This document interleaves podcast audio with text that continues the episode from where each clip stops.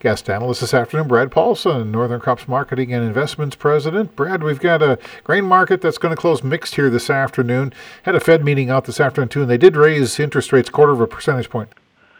That's correct. Raised the quarter point to four and a half to four and three quarters range, and he hasn't given his uh, big commentary or news conference yet, but uh, they indicated they would continue to raise, likely another quarter point in in uh, the next raise in March, the next meeting in March. So we saw kind of weak commodity markets across the board today. I don't know if it was because of that, but you know, oil's down 220 a barrel, products and natural gas down quite hard. Uh, grains were down quite hard for a while, but look like they're going to close mixed here, as you said. Yeah, the uh, uh, Dow Jones too down hard here today, down 300 points. Yeah, but uh, you know, since the uh, announcement, we've kind of stayed the same in the Dow. Uh, we were down a little bit, up a little bit. We're about right where we were before the announcement. Nasdaq was down about 50 points. Now that's up 14, 15, 30-year Treasury bonds. We're up about 30 ticks. Now they're up 21 ticks. So not a big move, and the dollar's still down um, a third of a point here at 101.620. So not a big reaction in the currency markets either. Yeah, for sure. The where do we go now with this grain market? I know we've been kind of waiting for this Fed meeting. Uh, everything's starting to look toward the the next uh, WASDE report. Well, yes and no. Uh, I don't know. The the demand is still somewhat poor, especially in the corn market. Uh, harvest has begun in Brazil, and you know I've been having some of my guys down there send me pictures. The beans look tremendous down there. The early harvest reports are they're talking record yields down there. Uh, some areas yielding 70 to 80 bushel beans, never seen before. But uh, they had almost ideal weather in central and northern Brazil, and the harvest is really going to ramp up. And they're currently about 80 cents a bushel less uh, down in the Brazilian ports for beans than they are at the Gulf in the U.S. of A.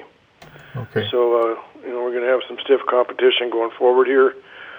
Uh, there's talk this morning that uh, China did buy four or five cargoes of beans from Brazil yesterday, and it was raining in Argentina again this morning.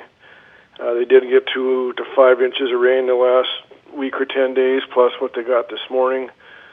Uh, looks like could be showers down there another day or so, but then it dries out for a week or ten days and some of the maps are indicating another frontal passage with some more rain for Argentina. So we've probably seen the worst of the crop conditions in Argentina here, maybe also. Yeah, what the, the large Brazilian soybean crop that uh, extends their export period quite a bit too, wouldn't it?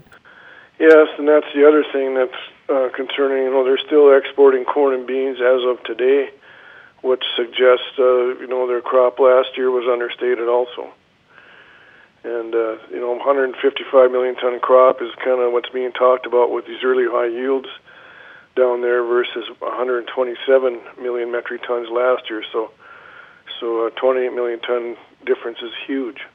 Yeah. The uh, had the semi-annual cattle inventory report yesterday. You sure couldn't tell it in the livestock markets here today. And all disappointing reaction after bullish report there too, but. Uh, we especially the feeder cattle uh, down 290 here at 183 and a quarter. We did close a little bit off the lows, but not a lot. Live cattle down 40 to 80. Sounds like cash cattle could trade maybe a buck or so higher today, which, like you said, you wouldn't notice looking at the board. And those April lean hogs, uh, you know, right down to their uh, early October lows here too again this morning, which is a little disappointing. Anything else we need to be aware of? Well, like I said, the energy market's uh, really weak across the board too. I don't know if it's just a, a day thing here, but again, crude down 240, heating oil down 18 cents in the front end, and gasoline down a dime. Yeah, it almost seemed like it was a risk-off type of trading day at, at times. Yeah, even the metals are down today. So. Yeah, for sure. Brad Paulson, Northern Crops Marketing and Investments.